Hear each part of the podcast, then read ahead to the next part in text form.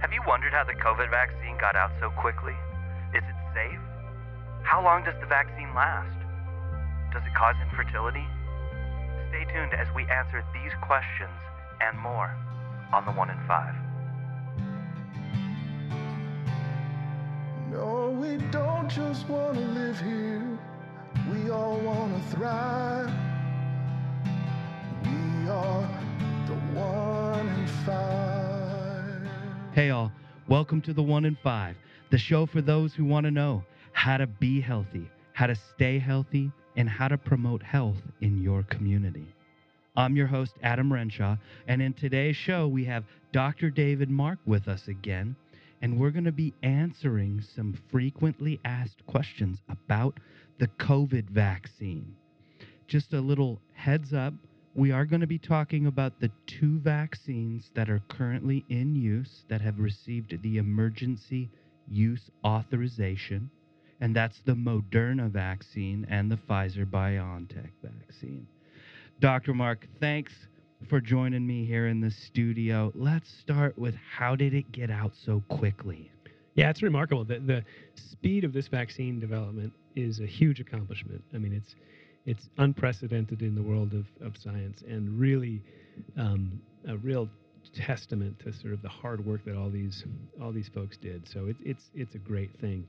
The the short answer is instead of having lots of processes happen one after the other, Mm.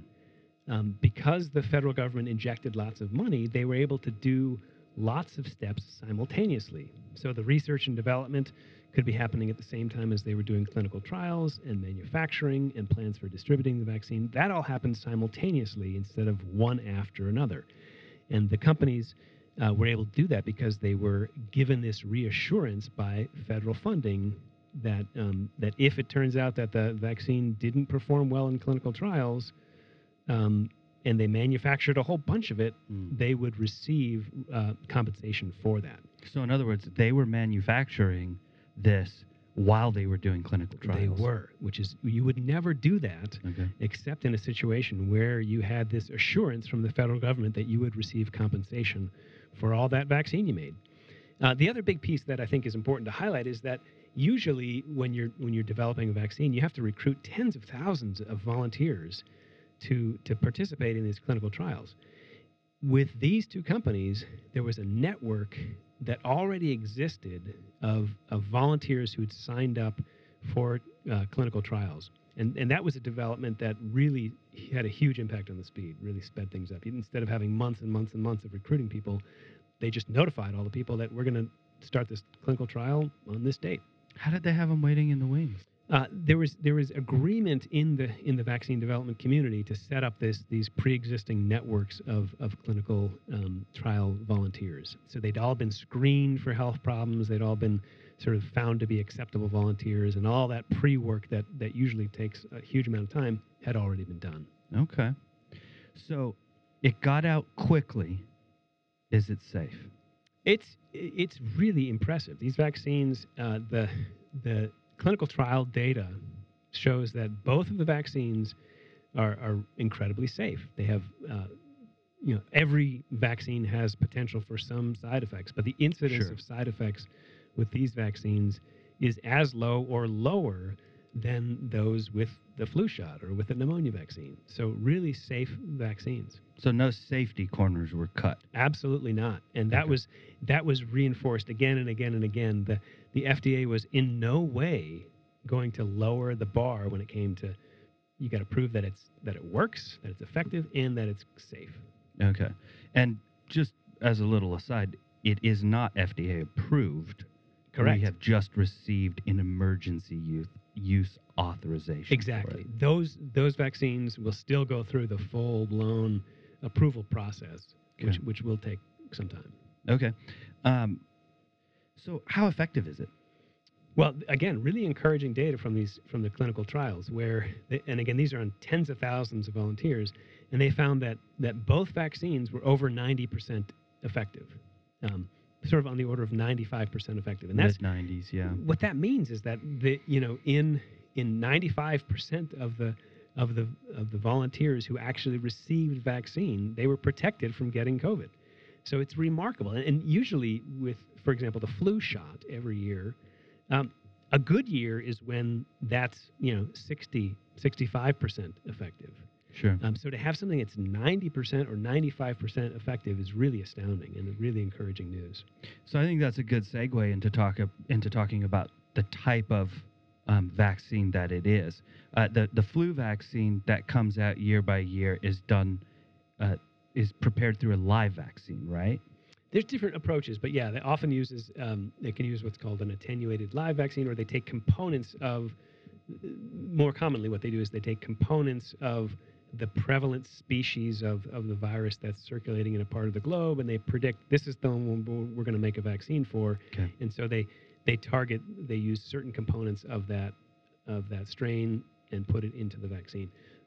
This COVID, these two COVID vaccines are an entirely new form of technology. which is- mRNA, right? yeah, it's super ingenious. Okay. mRNA, messenger RNA. And um, so they, they take these bits of genetic material called messenger RNA, uh, put it in a fat soluble little particle that gets injected into your arm. That gets taken up by the body's cells. And what mRNA is, is that's the instruction that goes to certain parts of your cell to build proteins. So it's only allowed into this part of the cell called the ribosomes that that are these protein factories, and they manufacture uh, a protein that is um, the, what's called the spike protein from the coronavirus. That appears on the it's it's the crown, right? That's the outside spiky proteins that facilitate attachment to the human uh, cells, and so um, the body. Uh, those proteins are made in a cell and then they're expressed on the surface of that cell. The body says, hey, wait a minute, this does not belong here. This is an invader. And that stimulates this immune response. Hmm. And so it's you know that what's happening is you're training your, your body's immune system to recognize this foreign invader and launch all sorts of, uh, of an attack against it using antibodies and natural killer cells and T cells and all this this huge um, complicated and, and sophisticated immune response um, to, to get rid of that protein, which when it would happen on top of on an actual coronavirus would, would result in killing that viral particle by your body's immune system. So it's super ingenious. Those mRNA particles last for a couple days and they're all gone. They're, your body destroys them. Oh. So they uh, they don't linger in the body. You know, they're they're very have a very specific uh, role that they play. They're not allowed anywhere else in the cell in the body, Wow. and um, so they don't alter your your genetic material. that was going to be my next question. Yep. Was so does it alter DNA? It does not. Okay. That, and that's really important. DNA is, you know, it sounds kind of like RNA, and so some people think, wow, maybe it, maybe it's going to affect my genes. It uh, MR messenger RNA cannot go into the part of the cell where DNA is kept. Okay. So it, it's impossible for it to affect uh, the genetic material of your of your cells. It's it's simply an instruction manual to that little part of the cell that builds proteins. Okay. Because you just described that, can you answer the question does it cause infertility? there is no evidence that it causes infertility, and I think that's really important for everyone to know. That um, and that's that's uh, based on again these tens of thousands of, of folks that were involved in these clinical trials. There is no evidence of any effect on fertility. Why would people think that it would cause infertility? I think that one of the one of the concerns that was on the on the internet was that um, that the spike protein was somehow related to uh, uh, something in the placenta, um, but the that's just not true. And and there's no evidence that either the virus itself or this, um, which again the virus itself has that spike protein, so there's no evidence. If you got the virus, then it would cause yeah, infertility. there's as no well. evidence of that either. Okay. Okay. That's probably good news for people who have run across maybe some of that information. Yeah. Um, and thanks for clarifying that. Um, how long does the vaccine last, man? I've heard two months. Well, unfortunately, there's no we have no evidence about how long how long immunity will last. Okay, Uh, that's what I meant. Yeah, yeah, and so um, so it's possible that it- that it will confer long-lasting immunity. You think when you get your tetanus shot, you need it once every 10 years. Okay. Maybe it's going to be something like that. But with a flu shot, we get it every year. So we just don't know enough at this point to know how long we'll will remain immune to the coronavirus. So there's the potential that this could be sort of an ongoing uh, vaccination process. Yeah, it could be. It, one of the potentials is that the immunity fades away through time, Okay. Uh, or it could be that the virus is going to change every season, just like the flu shot or the influenza virus, rather. So one of the two scenarios may mean that yeah, we're going to need to have frequent boosters of the COVID vaccine. Are we already seeing variations? Yes, we are. You've probably heard about it in the news. There's a couple of variants in South Africa and in Europe that um, that are more infection, you know, more transmissible um, than the the sort of original variant. Um, we don't know if it's going to be more uh, more what's called virulent or more serious of an infection. There's uh, there, we're learning more about that every day. Um, but so far, there's no evidence that the vaccine needs to be modified to, to meet these new variants. In other words, the current vaccine can still vaccinate against the, the, the variants. Correct. Okay. Yeah, and and you know, and there's a lot of, of effort to monitor that to decide if and when there needs to be a change to the vaccine recipe. Okay. But it could be pretty quick. One of the one of the real the the you know the beneficial aspects of this kind of technology is that um, the the it can be changed pretty rapidly, much more so than some of the older styles of making vaccines. Okay. Um, what about people with autoimmune diseases? Is this should they get the vaccine? Is this going to affect them differently? Do we even have the knowledge? Uh, the short answer is, it, it, if you have an autoimmune disease, you're at a higher risk for potentially serious outcomes with with COVID, and so uh, so yes, it getting the vaccine is really important because it, it it will allow you to have a layer of protection that you wouldn't otherwise, and and there's no sense that that the vaccine is going to cause problems for folks with with immunocompromised uh, conditions. Okay. I have one more question. I'm really looking forward to not wearing a mask anymore. Do I still have to wear a mask after I get the vaccine, Dr. We, Mark? we are all looking forward to that day, and uh, and the the answer is eventually we won't have to wear masks, but in the short term, so.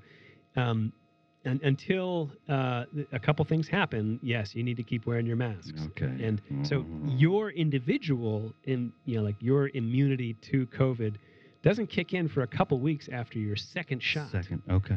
So you, you know, between the the first time you get your first shot and then when you actually have immunity, that's at least six weeks, maybe maybe even eight weeks.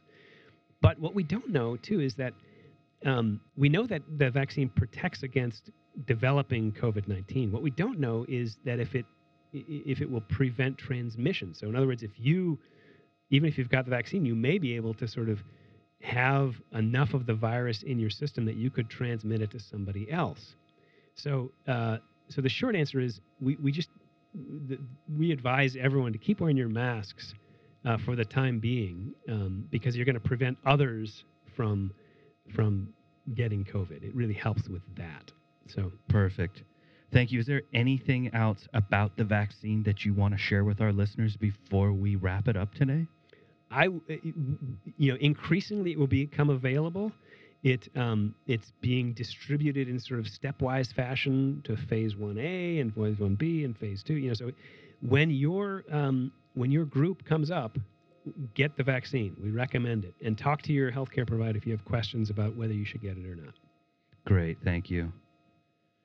That's all for this episode of The One in Five. If you liked it, please hit that subscribe button. We got some great health topics coming your way. I'm Adam Renshaw. Thank you, Dr. Mark, for joining me in the studio again. See ya.